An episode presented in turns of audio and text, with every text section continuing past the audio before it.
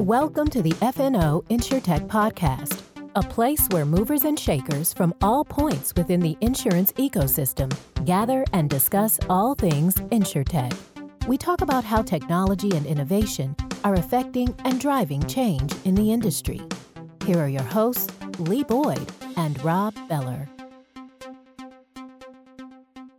Hey, podcast world, welcome to another exciting, thrilling, enthralling, educational. Hot. Here we go with the jokes. Ladies and gentlemen, we have a fire guy on today. We do. And Lee has been trying to come up with jokes about, like, we have a hot topic. Yeah. We have a hot topic. It's it's a sizzling discussion today. We have a burning desire to share it with you. This guy's on fire. Oh, that might be over the line. We have somebody with us today who is the fire doctor. Yeah, Dr. Is- Matt. Dr. Matt, the fire doctor, Matt Hines Aldrich, senior risk strategy lead Big title. at American Association of Insurance Services, AAIS, of whom Alacrity, our humble employer, is a member. And in working with AAIS, uh, we floated the idea of having Matt join us, and he's here today to He is. share what it is he does. Yeah. I mean, it's it's going to be a great conversation. We're going to get to talk about what he does at the association. Uh, but he he brings this this wealth of knowledge to the association all about fire. I mean, he's he's trained in it. He actually got a PhD associated with it. He's been around it his whole career, and he gets to talk about how the data that they collect helps set the price for policies. So I'm excited to talk to him not only about the fire but about the association as well. Right. And so, without further ado, let's go to our interview with Matt Hinds-Aldrich, Senior Strategy Lead at AAIS. Hey, everybody, we are here with our guest. We have him coming to us from the East Coast, from the right coast. I'm Depending on- on the left coast. Is that right? Depending on what, well, I'm turned this way, so it's the opposite. Yeah. Oh, well, it's very confusing. Maybe we'll straighten that out among other things. We have Matt Hinds-Aldrich, also known as Dr. Matt, also known as Matt yeah. Mm-hmm. from the American Association of Insurance Services or AAIS as our special guest today. Welcome to the podcast. Welcome, Matt. Thanks, guys. Appreciate uh, the offer and the opportunity to be here. So now everybody's confused about where you are and and, and where you live. So why don't you tell us where you're coming from today? Sure. So I uh, live in the Raleigh, North Carolina area, but I've lived here, there, and everywhere. I've only recently moved to uh, the Research Triangle. So The Research Triangle. Why is it called that? Because there actually is a place uh, called the Research Triangle Park. It's right in between. It's, it's basically smack dab in the middle of Raleigh, Durham, and Chapel Hill. And somebody had the bright idea. I think it was like in the 60s or 70s, and said, "Well, we have all this, we have all this land. Why don't we try to encourage some?" The tech sector, the kind of fledgling tech sector at the time, to uh, give them a whole bunch of incentives to, to come here, and it, it paid off handsomely, and has really uh, transformed this whole region And how long have you been there? uh, since July. Okay, so, So, so I've obviously been reading the uh, uh, the tourism board. I was gonna say, um, I was gonna say, you've been testimonials pulling ever all of since. those all those bulletins. I, I- I'm a font of useless knowledge, so uh, uh, so yeah. let's jump in and talk about what the heck it is you do because you do some really interesting stuff and both lee and i have a lot of questions about what you do and how you got there but let's start by by telling us what aais is and then tell us about what you do there Preface it to say I've I've been here for 18 months, and it's my first foray into the insurance industry. So I actually find myself explaining to people a lot because many of my professional uh, network is outside the insurance industry. So I found myself trying to explain what AIS is uh, quite a bit. And so this is kind of what I've more or less what I settled on. We're a, uh, a not-for-profit uh, insurance advisory organization. We're also a national organization um, that serves the insurance industry. And so we don't actually write insurance. We don't. We're not a broker. We're not a reinsurer, uh, and we're not really a traditional insurtech either. But we serve insurance companies. We're membership organizations. We have somewhere in the neighborhood of 700 uh, insurance companies and carriers that are members. and they utilize our our services and they become members to basically adopt uh, our model forms. Uh, which have already been kind of approved by, that we've gone through the whole approval process for the various states. We also gather a tremendous amount of um, carrier experience data and their kind of premium data. And so we, we, we take that information in uh, and, and, report it on their behalf. And we also use that for kind of all of our actuarial stuff. So that's kind of the, the short version. Uh, as I was explaining it to a family member about a year ago, and and they didn't have a whole lot of insurance background, and they said, "So it's basically an, like you guys are like an insurance company in a box." I was like, "Well, that's a good way to that's one way to put it." um, but yeah, so we're uh, so we're not an agency, we're not a traditional insurance organization. And the thing I think catches a lot of people off guard is they're like, wait, you're not for profit in the insurance industry. Yeah. I know some people think that's a bit of an oxymoron, but I think it's it is. Kind of, it's it serves our it serves our mission pretty well. Okay, so you were talking about data. You were talking about that that you collect all this data. What are some examples of the data you you collect, and how would somebody use it? Uh, sure. So we get, have a lot of information about all the uh, exposures that uh, carriers would have, and so we don't have data from every single insurance company, uh, but we do have it from our uh, majority of our members, and so they would share that information with us, and and sometimes um, their claims experience data, and so we would use that. Now the the key thing is that uh, almost implicit in your question is is kind of like oh well, or I can imagine a whole lot of people would say ooh perfect. How do I get access to some of that? And uh, which is a great way of segueing into saying that we can't actually share a lot of that data. We we uh, use that to um, to kind of for all of our actuarial analyses. We can come back to this, but there's a big um, one of the conversations we have quite a bit is around wildfire losses, and it'd be really great, for example, if we could have a lot of data about uh, uh all these losses, so we could actually uh, help answer some of the big existential questions in the wildfire space. But in the traditional way, there's some limitations. There's a lot of limitations on what we could actually do with that data. So we're developing some new technology, but that's we'll, we'll save that for later, either later conversation or a whole other conversation. You have a interesting job at AAIS, mm-hmm. and tell us what that is. Sure. So as I mentioned, I've only been with AIS and only in the insurance industry for 18 months. So I I have a more I come from more of the fire protection space, and uh, so I was brought on um, to kind of lead a lot of our initiatives and efforts around um, trying to modernize how we as an insurance organization look at uh, fire peril, and that fire peril being both kind of structure fires, kind of more you might think of the more bread and butter uh, fire losses, and also uh, wildfire peril. And so um, one of the functions, uh, one of the legal functions of an insurance advisory organization is to uh, develop rating approaches for uh, public fire protection. And so uh, we've been working on building a, a, new approach from the ground up. And so I was brought on uh, to help kind of lead that effort. And, and with that, there's also a lot of, uh, we're trying to build a lot of relationships with the, um, and kind of crossover, if you will, between the way the insurance industry looks at the fire problem and the way the fire protection industry looks at the fire problem. What is the fire protection industry?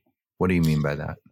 So I, do, I deliberately use that kind of vague term because it uh, it's actually it worked on me by the way. Yeah, perfect. um, uh, the, really, like uh, it's it's kind of a, a, a loose amalgam of a bunch of different um, uh, frankly different industries. So they have the, the, fire service, and the fire service itself is a pretty um, nebulous term as well. So you have local fire departments and municipal municipal fire departments. So like you know the the fire department and the fire station down the street from wherever you live, and then you also have wildfire uh, specific uh, organizations and agencies and state and federal uh, departments. Um, and so uh, the fire service is kind of a a, uh, a, lot of a lot of cats that um, sometimes can be herded in a generally consistent direction, but they're they kind of all do their own thing.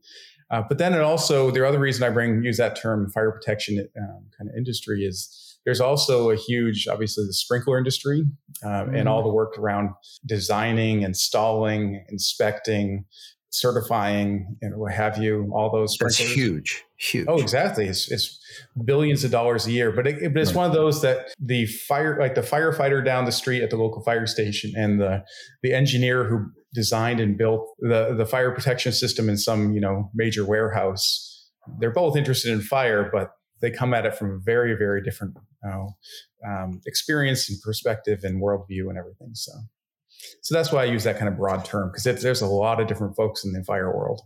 Yeah, that makes total sense. So, there within the association, is your job to really help the insurers obtain the right premium for a loss when before a fire happens, or is it to help them insure houses that won't catch on fire? What are you really helping insurers with when it comes to the fire? So it's, it's kind of the I guess the would be the former. So okay. uh, we're because our and so I actually worked for an actuary and I work in our actuarial services group, which is really ironic because I, I, was really good in math up until third grade, and then they like start then they start putting letters in it, and it's just been downhill ever since then. Yeah, um, but letters so I never anticipated exactly. I never anticipated working for an actuary, but uh, can, as an aside, actuaries are some really funny people. Uh, they have a great they have a great sense of humor, which you they may not have had a professional reputation for. But I digress. Um, um, but uh, so so our role is to it's basically creating uh, loss cost, which is a very technical term for basically figuring out in a particular whether it be zip code or, or territory, what have you, what is the expected amount of loss uh, that could occur for whatever particular peril they're looking at, you know, auto or or homeowners or dwelling properties or farms or whatever. And then basically figuring out what is the break even point? How do you like for an amount of uh, kind of, for example, $100 of premium, how much loss would they anticipate? And so that's again going back to our whole thing because we're not actually an insurance company. We do all of this on a break even basis. Now, insurance companies obviously don't want to break even; they want to, you know, have a little bit of profit margin in there. Yeah. Um, but but our role is to really figure out across the country for all the various perils, all the various things, what is how much money do you need to take in premium to basically break even? And then they can they can put their profit margin in down the road but um, but that's really our goal. And a big part of that and and where as it relates to fire is in terms of that kind of um, actuarial and underwriting uh, process and all the kind of um, all those complex formulas um, where does that what does fire protection look like and how does that have an impact on losses so, how do you get into something like this? I mean, walk us through the journey about how you get to be a PhD, more or less, in fire, right? I mean, mm-hmm. you're you're the fire doctor, and and I just think that's so interesting how you get a, a PhD with a focus in fire service culture. Yeah, sure. So uh, uh, if there is kind of like a, a guidebook on like here's the traditional way of of kind of charting a career. I never, I never read it. I can assure you. Um, I, I, definitely kind of, uh, um, I charted my own course for better for worse, and uh, and it, it, it, followed a lot of tangents, but I think it have, have brought me to a kind of interesting and kind of eclectic background. So, um, yeah, so I in fact wasn't. Uh, I mean, as a, as a child, like you know, I guess I, I guess there was probably a phase. I remember having a fire helmet for a while, so I guess there was a phase where I thought about being a firefighter, but that was never really my, um, never really my overarching kind of like one career aspiration. I, uh, um, if anything, actually, my I've kind of extended family in uh, criminal, like in, in policing, and so I kind of some of the ways thought I might go down that path. Um, but I actually got involved in fire investigation in uh, in college and, and, went to a school that had a really good fire investigation program. I'm like, "Ooh, this is really interesting." I'm like, "It's it's a different type of looking at uh, cr- criminal investigation and and like scientific investigation," and and so kind of that was that was the kind of direction I was going for a while and thought I was going to uh, go there. Then I had an opportunity to do two things. Um, one, I had an opportunity very young to teach a collegiate class. I was like, I was maybe three years older than some of the students. Um, and, and I was like, oh, I actually really enjoy teaching. And so I kind of caught the bug there. And I also was doing, at the same time, was doing a whole lot of research um, on the fire problem from a kind of an academic standpoint. And so I kind of kept going academically. So I was a, um, uh, so I was a firefighter for a while. I realized that that was probably not my. Um, the, the, so you've done it. You've, mm-hmm. you've I was. You've, yeah, yeah. You've done the work.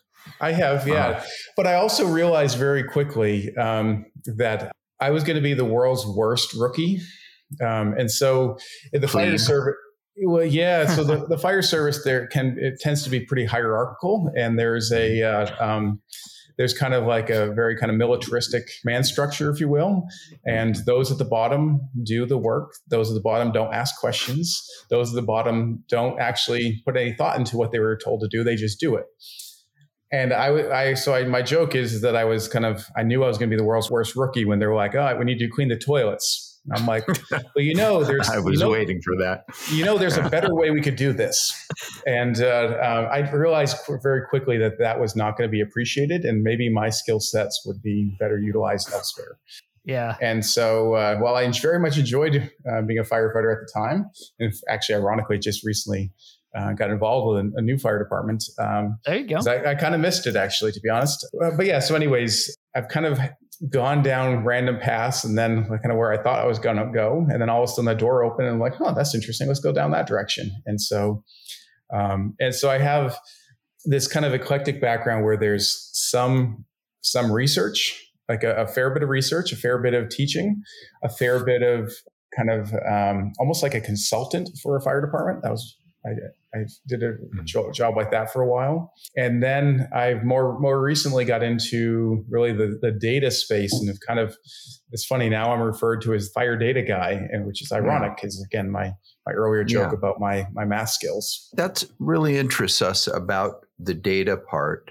Yeah. So much of InsurTech today revolves around data and and sure. utilizing and capturing data that that maybe hasn't been available before or capturable before or being able to be analyzed in a particular way that that is um, novel and sure. so give us a little bit about the data work that you guys are doing and why that's important Sure. On your earlier point, the kind of um, proliferation of, of kind of insurtechs have all started with the premise of like, there are, or let's try to find really great data sources, then we can figure out ways to better utilize them. And so you kind of come into it with a, a perspective of like, data is valuable. Let's figure out how to, you know, extract value from that.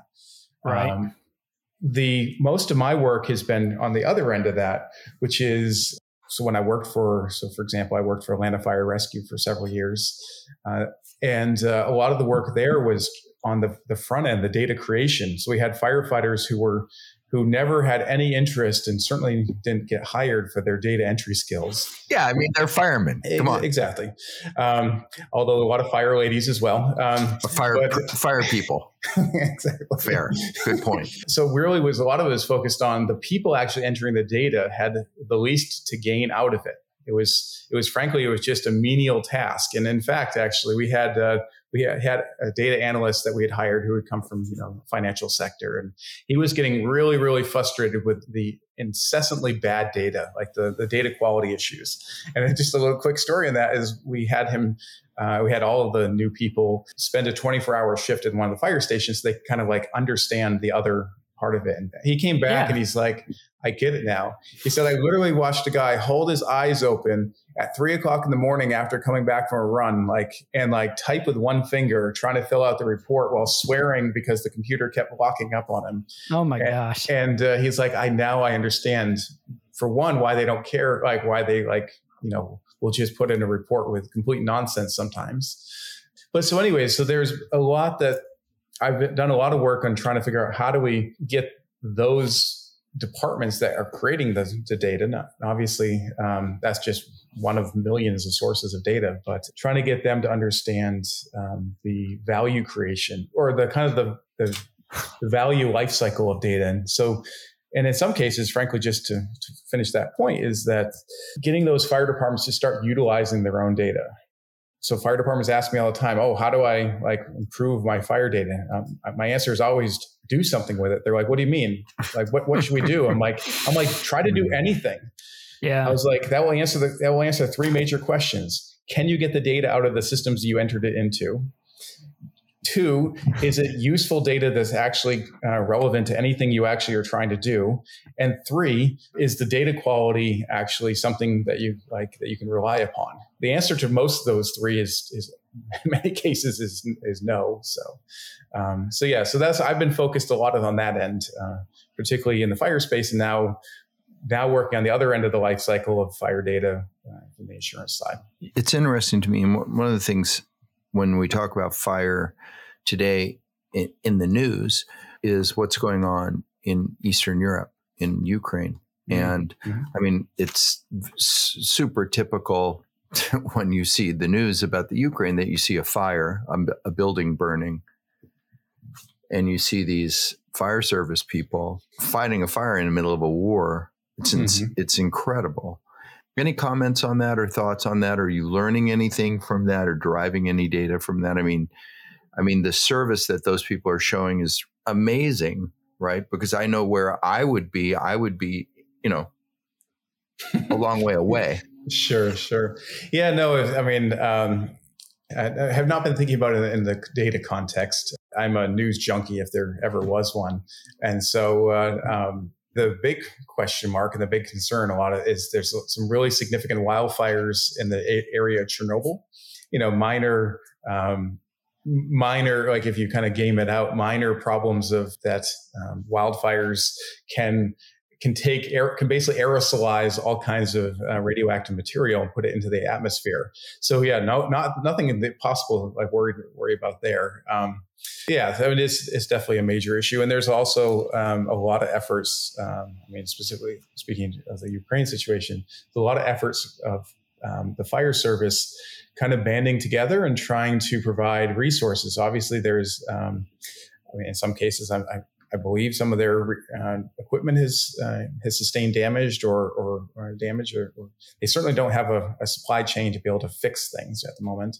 And so there's been a lot of, in fact, there was a, a convoy that started in England and kind of gathered vehicles kind of as they went across of taking surplus old fire trucks and basically bringing them. And I think they kind of um, put that or got them to uh, some place in Poland and basically staged them there to mm-hmm. provide to provide like a basically a well wow. if, if, your truck gets damaged for whatever mm-hmm. reason there's some other s- spares around the corner. Cool. So, so, yeah. That's awesome. I always hear about how these wildfires especially in california are getting so much worse. They're happening so much more. Is that true? That, that does the data back up that we have more fires or is it that we just have more houses?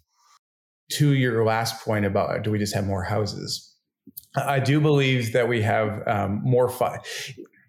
and it's, it's actually it's depends on how far back you look at for one. Oh, okay. Um, and this is actually that is part and parcel of the problem. Like, not to get too far into the wildfire history, one of our big problems is we actually excluded wildfires. And this is the, one of the key considerations now is that uh, uh, wildfires have always been a phenomenon in every continent in the in the world except for Antarctica. And there's a great fire, great historian um, who who actually has looked at fire in every every each of the continents. But and he also looked at did a history of Antarctica, the only one that's never had fires. But uh, um, but the point there is that wildfires are normal. Wildfires are necessary. Wildfires are a, a kind of a key part of the ecosystem. What is not part of this equation and what has become a part of this equation is what happens if you plunk a house down in the middle of a place that historically would burn at some sort of sort yeah, of regular cycle. cadence. Yeah. Right. And and so it's it's becoming well established. It's not even it used to be presented as kind of a kind of like, well, this is a a, a controversial topic. It's not even being presented at that anymore. That it's, it's basically established science that um, that kind of historical fire regimes where fires would occur frequently, um, and then they would kind of burn themselves out. And uh, and a key part of that was actually um, that actually forest, um, like the the tree density was a lot uh, a lot less actually historically. Once we did a really good job of putting out fires, and that really particularly started in the 1930s. what We got really good at putting out fires. And in doing so, we created a situation where there was a lot more fuel. And so when a fire does occur, it tends to be far more dramatic and uh, and far more devastating, both to like losing property, but the other thing is also becomes far more damaging to the the ecosystem. So again, not to get too far into the science of it, but if you have more more frequent but smaller fires that come through a forest, the forest can usually rehabilitate itself. It's just, in fact, some of the forests actually require that for their their kind of ecology. There's a uh, there's a, a um, an ecological system called Chaparral, mm-hmm. which you mm-hmm. are probably uh, uh, familiar with. Sure. Uh, I grew up in Southern California, and in Southern California is Chaparral area, and sure. Chaparral needs fire. Yeah. To be healthy and to take care of itself. Of course, nobody living in Southern California needs a fire. And so exactly. there's a direct conflict. Exactly. And so now that I live in North Carolina, um, the southern pine forest, and, and also you find the same pine forest in, in like parts of like New Jersey as well. Their pine cones don't actually open up until they're uh, have been exposed to fire. And so, yeah, these the ecosystem fire is a normal part of the ecosystem putting houses in is, not. A, this is brings where it kind of comes back to well, we're not going to get rid of houses. We're not going to get rid of people. So how do we uh, how do we live with fire? So there's a whole big debate about bringing back historical fire practices, like bringing back like prescribed burning and, and more indigenous practices. But obviously, there's a major issue, a NIMBY issue with if my neighbor said, you know, like I'm going to set a big fire in my backyard to get rid of all the brush I'm like, yeah, I'm not sure I'm comfortable with that because what happens if it goes wrong? And so we kind of just have this like Cold War where he doesn't set a fire in his backyard, I don't set a fire in my backyard, and we, uh, and then consequently we don't we we have more and more brush, and so that's where this big debate and the big effort is going on in California to how do we really start aggressively dealing with fuel mitigation, fuel treatment, and the problem and the real opportunity and the real focus is around is fuel mitigation around where people live. Sure. And it's really the like there was some research that just came out that actually said that um, the the vast majority of, of uh, fires that burn uh, property don't actually start in the national forest, and like this, the federally managed forest. They typically start in either um, in kind of around communities or, or, areas in close proximity to where uh, people live, and so that's really the because um, much of the debate has been oh we just need to you know change our, our forestry practices. We need to change kind of legislation around logging and all kinds of stuff. But that is that's an important part of the dialogue but it's not going to solve the problem. And it has such a significant effect here in california sure. where i mentioned that i live and mm-hmm. on on our insurance rates. Oh absolutely. uh, it's it's because and plus the state government hasn't helped that because they mandate i believe that in order to write in california to write a homeowner's policy here you have to offer it broadly. You can't redline out areas where we we want this area we don't want that area because it's a wildfire area. And so yeah it's expensive issue Sure. So I'm going to step around uh, slightly around that hand grenade, um, and uh, um, but but uh, I mean it, it is it is insanely political, and and at the end of the day, there are a substantial number of of homeowners and, and business owners and what have you that are struggling to find any sort of insurance for their properties. And if you can't get insurance, you can't uh, um, have a mortgage. a mortgage. And mm-hmm. if and and if you're trying to sell a home that can't get insurance on it, the people buying it are not going to be able to get a fed, like a federally backed mortgage. And so it really like so it has dramatic effects and it is certainly is complex. And I, obviously, there's a lot of nuance to it, and I, I, want to be very careful to, for one, to, you know, I enjoy my job, but uh, but I what what I will say is that um, I mean it is already at crisis. Um, uh, kind of crisis proportions and definitely is something that eludes simple solutions if it was just simply, we'll just do X and we'll solve the problem,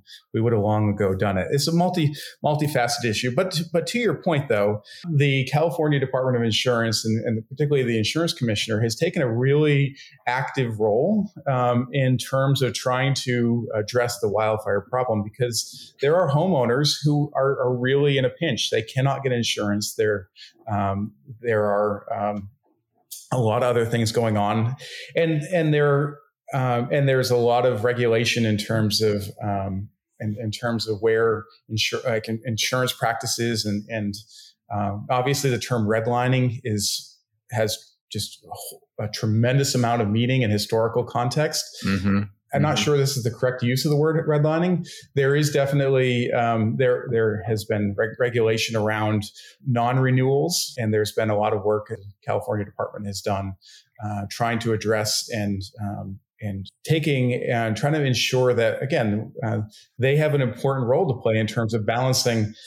How do we make sure that insurers like I mean there there is a real concern um, that insurers could go bankrupt We've seen this in uh, we've seen this in in other uh, perils like uh, uh, like hurricane in, in, places like Florida and, and, and, Louisiana and other places that have been like absolutely decimated by hurricanes. And there's a real uh, so the insurance commission has a or insurance department has a real important role to play to make sure for one that they're financially healthy, but also they're a consumer advocate, and so they have an important role to make sure that well they they need to make sure obviously that the insurance companies are making enough money to cover their losses but at the same time, they also need to make sure that um, that that there is access to insurance because having whole counties or whole zip codes where people cannot get insurance other than the fair plan, which is the kind of insurer last resort, um, that doesn't serve the interest of the homeowners. Doesn't frankly doesn't ensure, the inter, uh, interest of anybody. And so, so the um, are are you guys then? And and we'll we'll head towards the the exits here. Are you guys kind of a bridge or a liaison between DOIs and the carrier world? We do uh, interface directly with those various parties. The term liaison can kind of get have multiple meanings, but yeah. but we do have a important role to play in in, in kind of ensuring that our products and the and the kind of the um, there's a there's a delicate balance here. But the the the I, so I know we're wrapping up, and the the real key point I wanted to kind of take away with because I think it's really germane to the kind of um, the really the wildfire topic is that going back to this stuff of how do we reduce the likelihood of a home burning? There is a tremendous amount and this goes back to what also what the department of insurance in california has been trying to push and frankly the legislature uh, the kind of the assembly in california has been doing is is trying to figure out a way to encourage and incentivize mitigation efforts. And the key thing here and this is the point i really want to hammer home at the end is that there are a tremendous amount of mitigation efforts that are going on, whether it's being done by local fire departments. In California, you have obviously Cal Fire, which is a, um, a separate entity um, that also does local fire uh, protection. And then you also have like local local homeowners associations, what they call um, the uh, fire safe councils, um, firewise communities. There's just a tremendous amount of effort already going on as we speak, and it's been going on for years the key part and, and also now they have a tremendous amount of funding that just was approved by the California State Assembly. Like, the, I think it was a billion dollars or more for, for all this mitigation. The key part, though, is that data is not collected in a standardized, uniform way across the industry, and more importantly, none of that data is is widely available to insurers. So, to your point, so all these homeowners that are struggling with uh, accessing their insurance and i was just i was just actually in california last week presenting at a, a fire, kind of conference to fire marshals and i had numerous fire marshals come up in, in my during my presentation and afterwards and say we have homeowners regularly coming up and, and calling us and saying your uh, wildfire inspectors were at my property two weeks ago they gave me a clean bill of health. They gave me said, "Oh, you need to do X, Y, and Z." We did it. They said, "Yep, looks great. You did a great job. Here's the like. Here's a little. You know, you passed. You passed the test." And then a week later, they they get a, a non renewal from their insurance company, and they're like, "What the heck?" They're like, "We did what you said, and now my insurance company um, just chose to non-renew me because uh, we're in a kind of a high wildfire area. And part of that is because the left hand doesn't know what the right hand is doing. This is right. where it all comes full circle. The fire world is doing a lot of this work already. And there's certainly they can potentially be doing more, but there's already a tremendous amount of effort going on in communities across the country, and particularly in California. But that information is not collected in a standardized, useful consistent way. And more importantly it doesn't actually get to the insurance company. So they they're just assuming unless they're told otherwise by their own people they're assuming that you know these are like that all homes are exactly the same and they're all have the similar exposure. And and that's uh, and so they're doing they're kind of in many cases the left hand doesn't know what the right hand's doing. And, and it's really disadvantaging the, the people who are struggling to get insurance. it's disadvantaging the fire departments who are spending a tremendous amount of budget doing all this work and get like it's for nothing i mean obviously it's the right thing to do and it's what they should be doing and what they want to be doing but they're not like that there's no recognition in some cases uh, of that work and so that's really where i see a great opportunity. And I think that's also in some ways where some of the, the kind of my various weird eclectic background comes to play, where that is, is really trying to figure out how do we break down those barriers and how do we get that information in a usable way to the decision makers to help help address this problem, which is not going to go away on its own. Yeah, I think that's great. I mean, your your association's out there doing so much for so many people, really helping build this bridge over this gap. I think it's great. So, so much here and so much to talk about. I mean, it, it goes on and on, but I'm glad that you made a point to talk about of the amount of work that is going on and uh, good luck in corralling it all. Sure. And, and making it vital part of the equation. We really thank you very much for being here today and look forward to seeing you in Raleigh sometime. Yeah. yeah. We thank you for being with us and uh, let's have you back sometime soon. Great. Thanks for the invitation. Appreciate it. Thank you, Matt. So, our company, Alacrity, recently became members of AAIS and we're finding our way around it. It's a very interesting organization. And we wanted to have a, a guest on, and Matt was a, a great place to start. Yeah, I would agree. I mean, it's a very interesting market that he's in. Fires are something that all insurance is associated with, especially on the property side, right? And right. so it, it seems like they've brought in somebody with this world of knowledge. And plus, I mean, truth be told, if I could play with fire all day, I, you know, that'd be kind of fun. Yeah, I don't, I so, don't think he actually ever does anything it, with fire. You don't, think, you don't think he actually plays with fire? No, I bet I he does. He didn't. He held. He held out on that part. He may, but I, I think he's no. I, I don't think so. Well, we appreciate having Matt with us today, and we appreciate AAIS a lot for helping us to get him. And uh, we thank all you for being with us. And as Lee Boyd says, every time we're done. Goodbye, everybody.